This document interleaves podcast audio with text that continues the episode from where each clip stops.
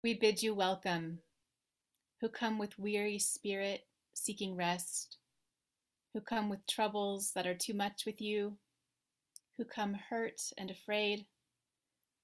We bid you welcome, who come with hope in your heart, who come with anticipation in your step, who come proud and joyous.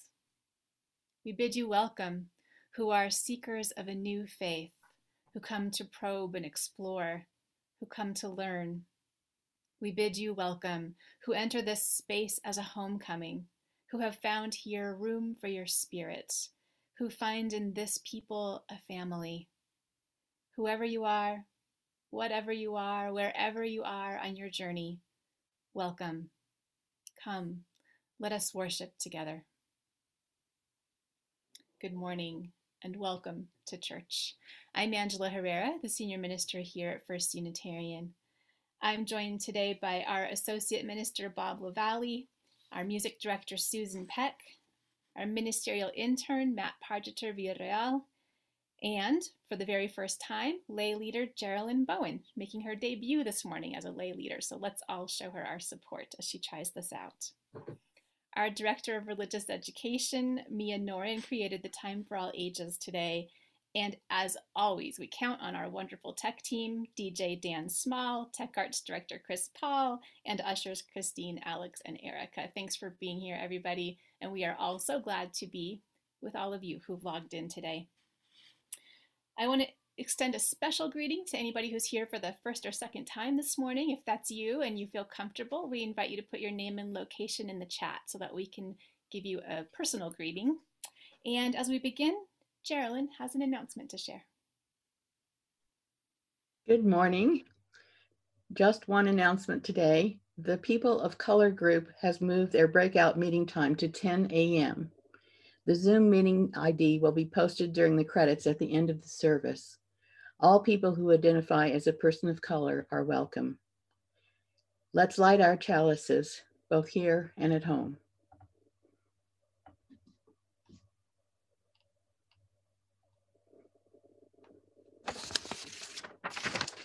As we cross the threshold of summer glory into the golden harvest season, light and dark hang in delicate balance. We light this chalice in testament to the great burning orb that brings forth from the dark earth the fruits that nourish us. We light this chalice in testament to the quiet inner light that guides us as we blaze a path through the gathering dark that lies ahead. Come, let us worship together. Will you please join me in singing our opening hymn, one of our congregation's favorite, favorite songs? By Peter Mayer, Blue Boat Home. The usher will place the lyrics in the chat. Thank you.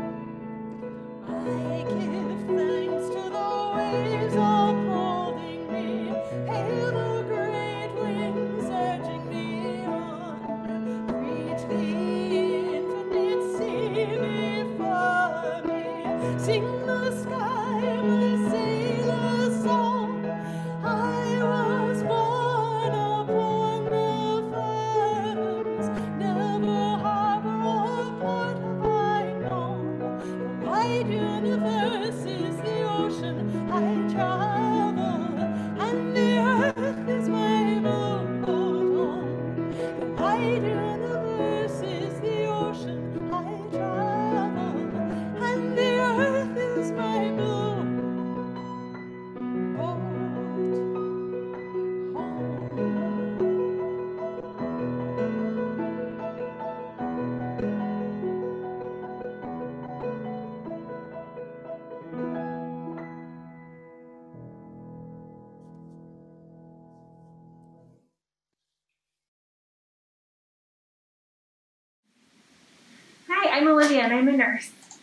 and I'm a midwife.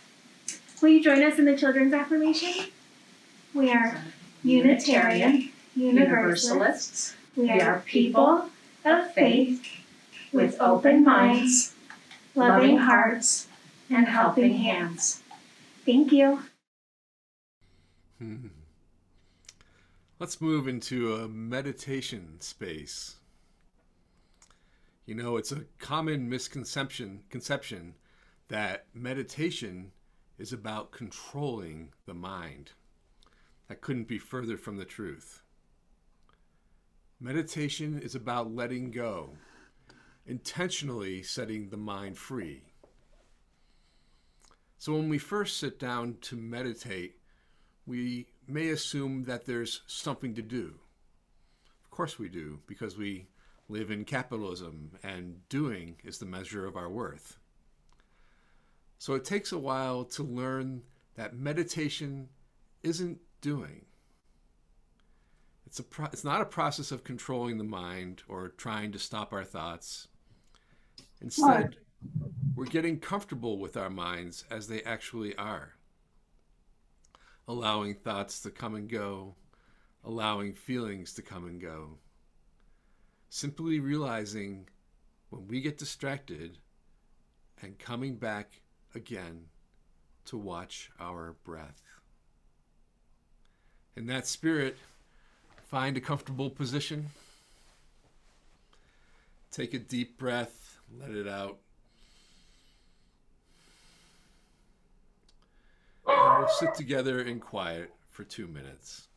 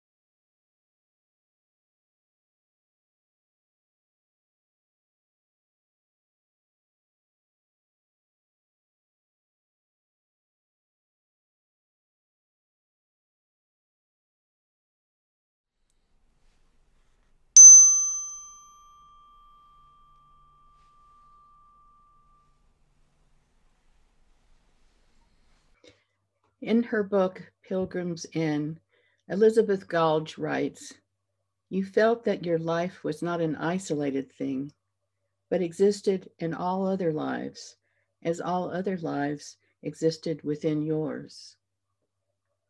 We come together as a congregation to become what Elizabeth sees we inherently are a spiritual family. Our kinship in soul can offer each of us a circle of trust and care in which to share our blessings and our sorrows, our ups and our downs, our joys and our afflictions. If something has brought joy to you in recent times, please tell us about that in the chat box. If the Spirit so moves, please then share what has most troubled you since last we gathered around the chalice. If for any reason you can't write in the chat box today, we still want to hear from you. We encourage you to contact us at caring at uuabq.org.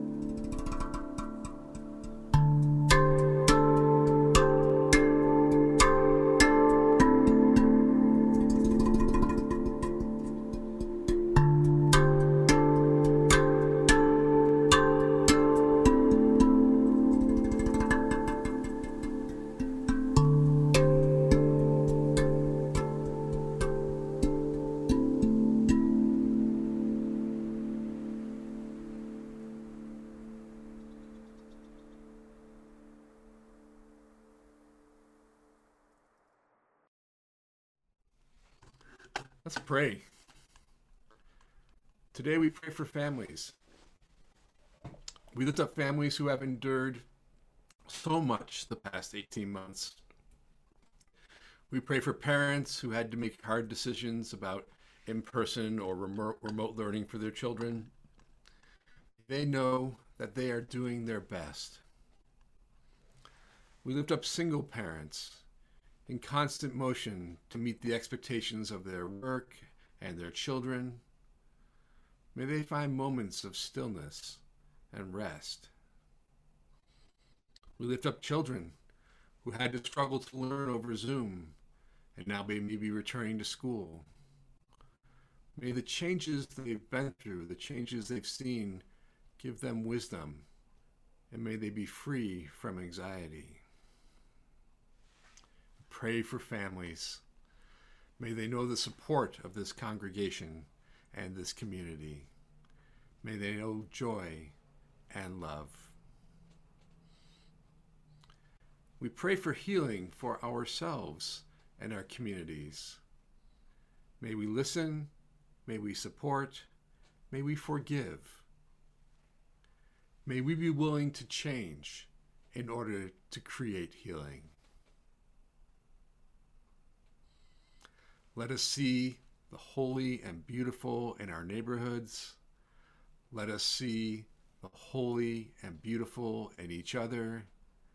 Let us see the holy and beautiful in ourselves. And may we all be held in the heart of love. Peace be with you. Our interlude today is another song by Peter Mayer. There's a tradition in Japan of repairing broken pottery with a mixture of gold and and a lacquer, a shellac, and glue. It's called kintsukuroi. And Peter Mayer wrote a piece about it called Japanese Bowl.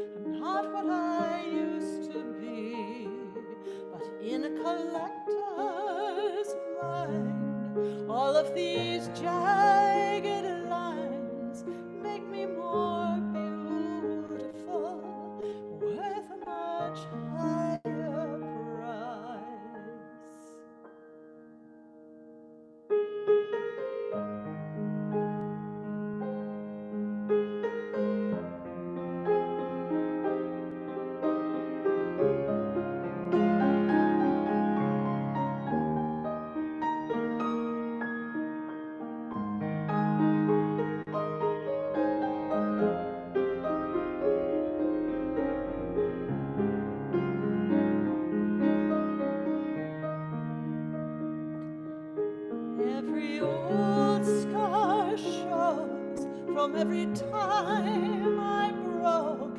Anyone's eyes can see I'm not what I used to be, but in a collector's mind, all of these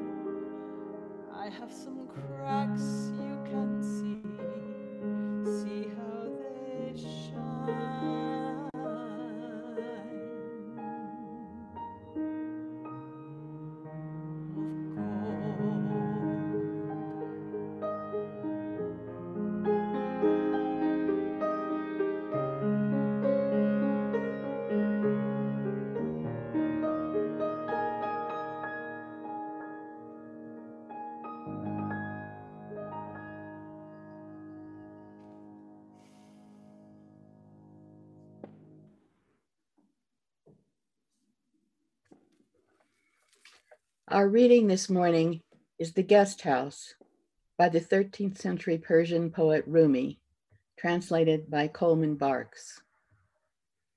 This being human is a guest house.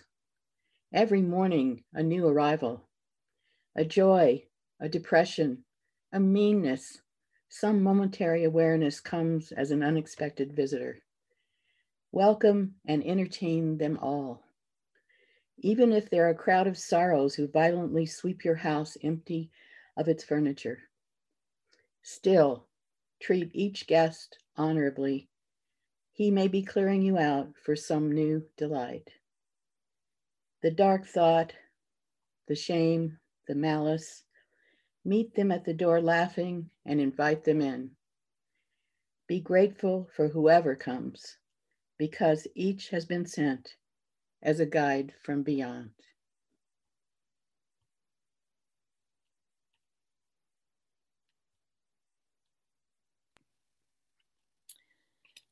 Reverend Bob and I had an interesting conversation the other day. It started when he asked me, Do people change? What do you think? Do people change?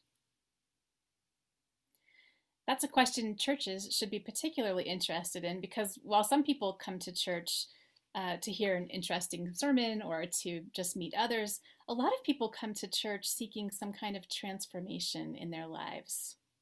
Transformation and maybe even a kind of salvation, even in the UU church. We don't believe anybody needs saving from the fires of hell or anything like that around here. Again, you were born okay the first time. But we humans are awfully good at creating hells right here on earth, many of them personal hells, with our ways of being in the world. And so the question, do people change, has high spiritual stakes. We certainly invest a lot of time trying to change through therapy, self help books, yoga, religion, etc. But you know, some things are not so changeable. We humans have a lot of hard wiring by the time we are adults, and even before then personality types, sexual orientation, and gender identity, our histories. It's too late to have a better past, right?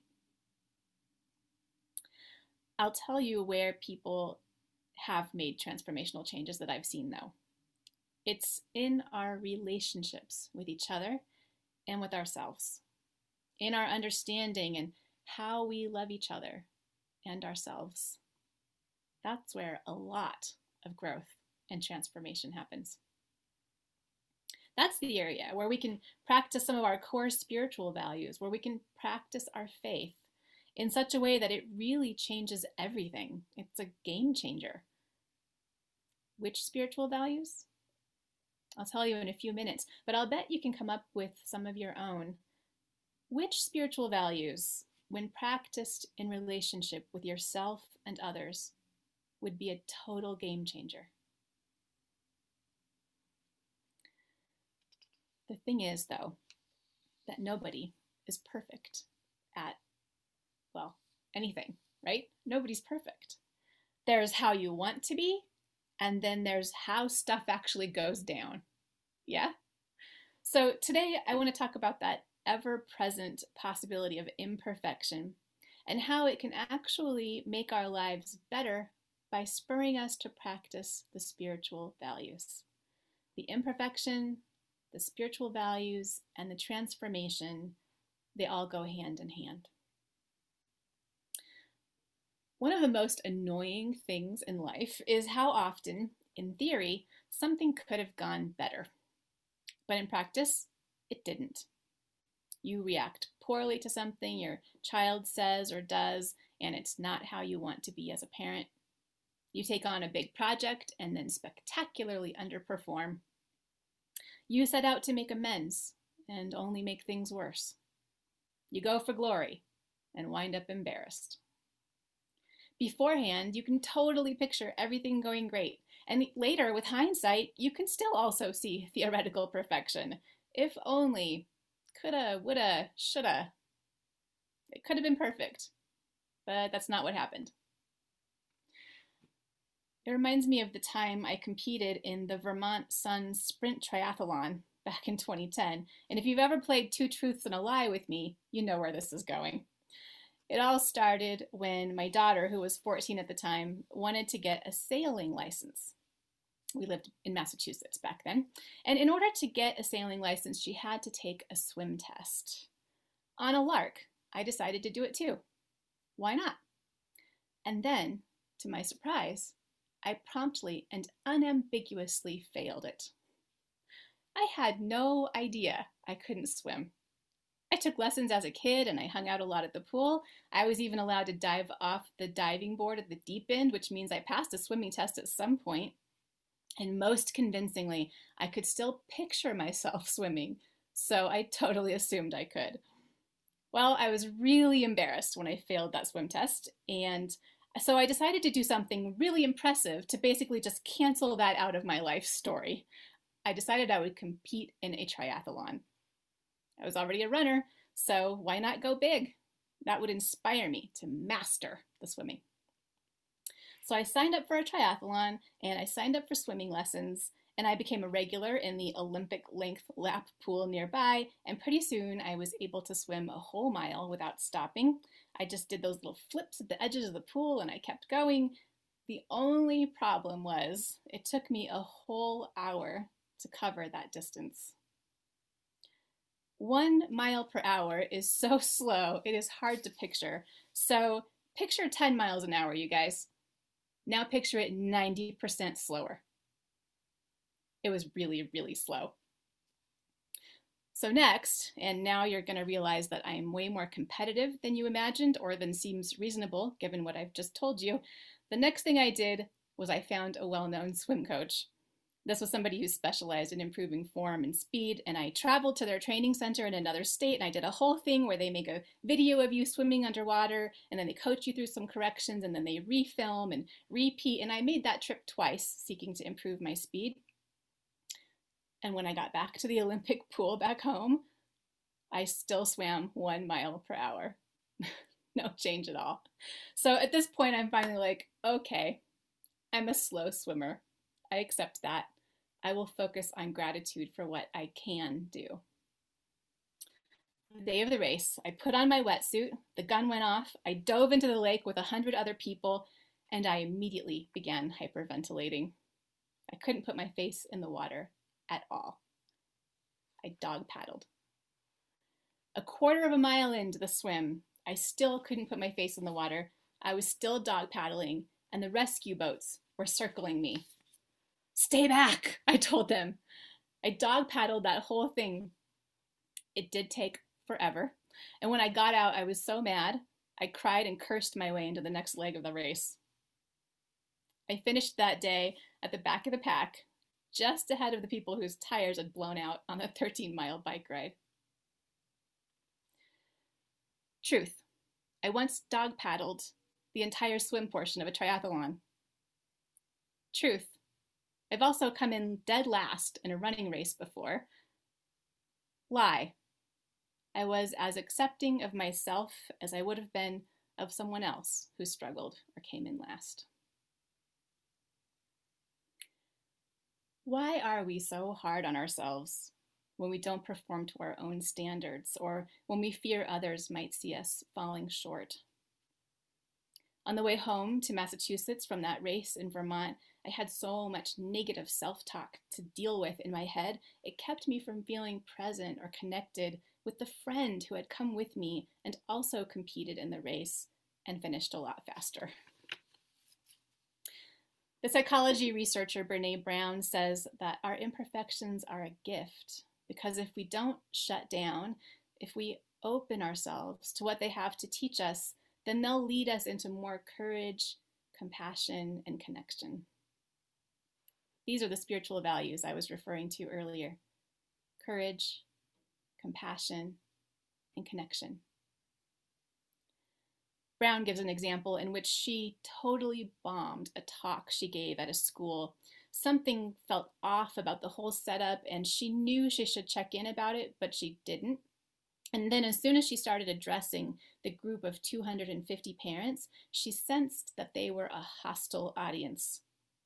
When one man began sighing loudly, so loudly that even the other hostile audience members seemed embarrassed by it, Brown knew that there are two good options in such a case. Either you ignore it or you take a break so that you can privately confront the person about their distracting behavior.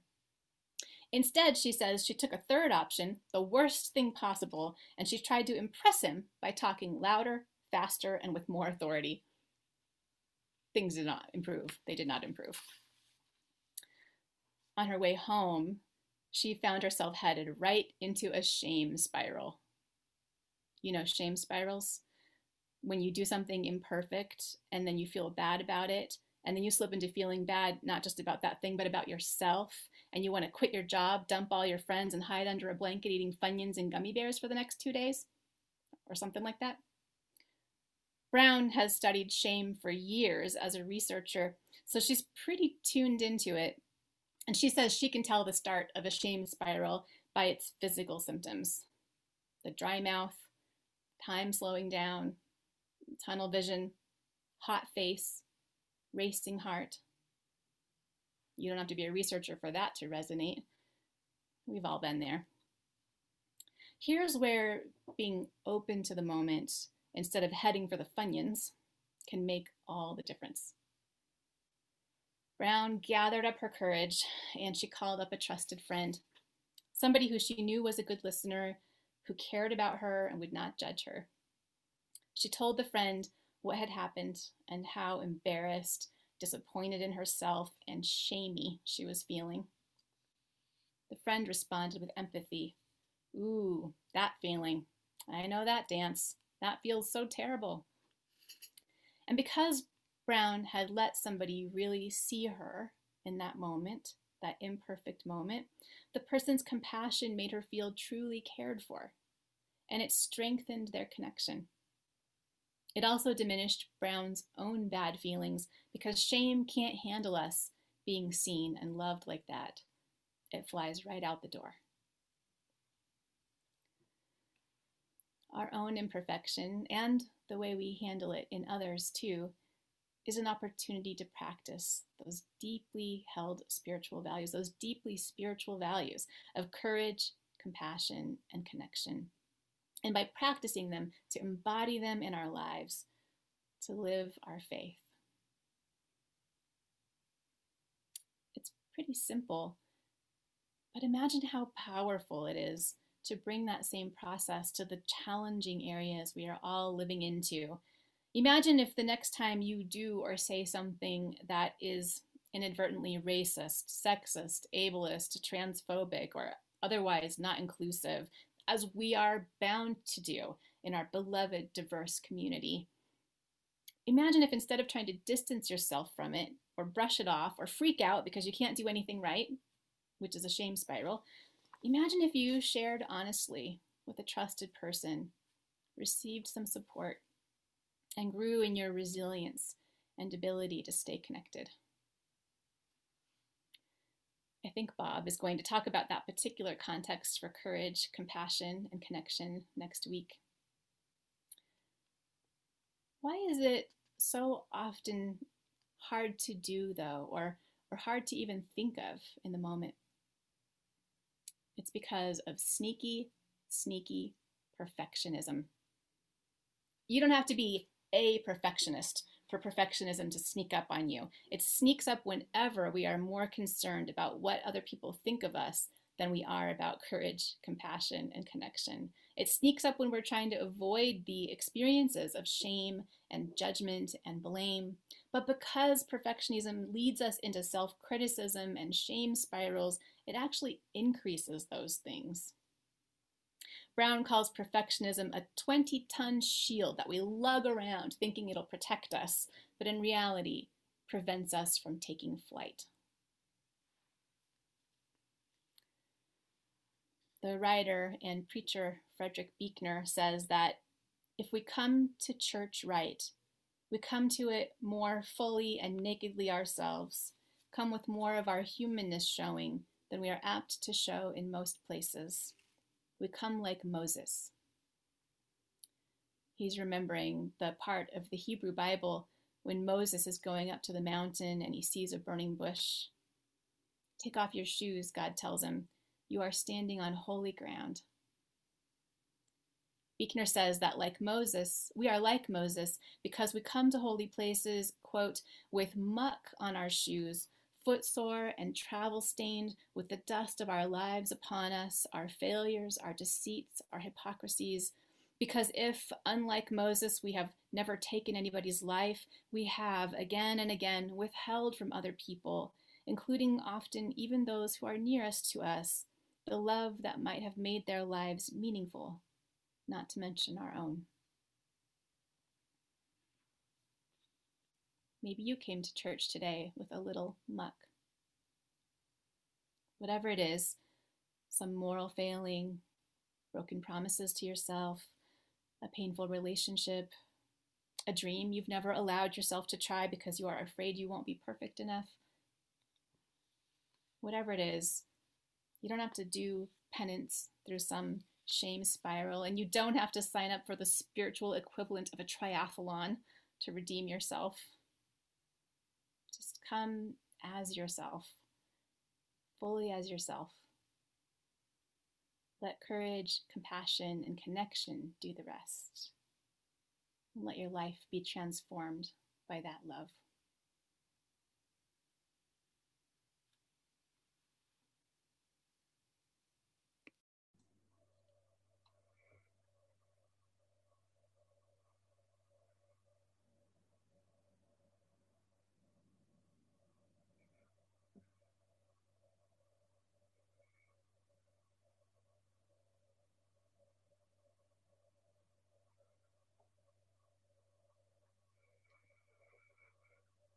As Unitarian Universalists, our sacred principles call us to forge a better way of being human, both personally and collectively. Generosity of spirit lies at the heart of that mission. When we open to its call, we are in turn richly rewarded by feeling communion with all beings. At that moment, our individual lives merge into an underlying oneness that makes the world whole. When we pool our resources through financial contributions to our church, we become active instruments of the common good we are called to serve. Your donations today will go to Read to Me, a project that provides books to children in need, including bilingual books for children of the Navajo Diné Nation and books for the Little Free Libraries in Albuquerque's International District. You can give online by clicking on the link that we'll put into the chat box. If you prefer not to give online, you can make a check to the church with Change for the Future on the memo line. What you give will make a difference in many young lives. The offering will now be taken. The offertory music this morning is a piece by jazz composer Dave Brubeck. It's called Nostalgia de Mexico.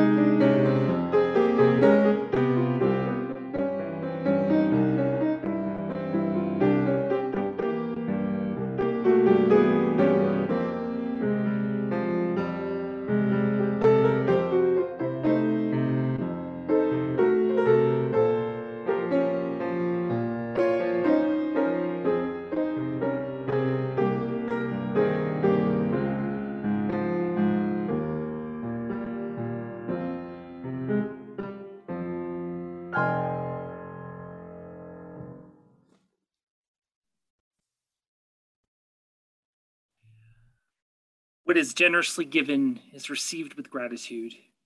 Thank you on behalf of First Unitarian Church of Albuquerque, and thank you on behalf of our Change for the Future recipient, Read to Me. As we are coming to the end of our service, if you would like to stay and join us for our virtual coffee hour, and we would love it if you would, please stay on Zoom after the postlude, and you will be placed into a breakout room where you can chat with your fellow sibling congregants. To get the conversation started, here is a discussion question for you to consider. What would it take for you to embrace what you consider to be your greatest imperfection? What would it take to embrace what you consider to be your greatest imperfection? And before we extinguish our chalice, I'd like to go ahead and invite you to participate in a tradition that is familiar to those who have attended our Wednesday night Vesper services, in which we're going to try to introduce into Sunday services as well. It's called our Pacem greeting. Go ahead and navigate to gallery view if you can. Go ahead and see everyone's wonderful smiling faces and turn your camera on. Go ahead and put one hand over your heart and extend the other hand out toward the gallery, toward everyone making eye contact as that is comfortable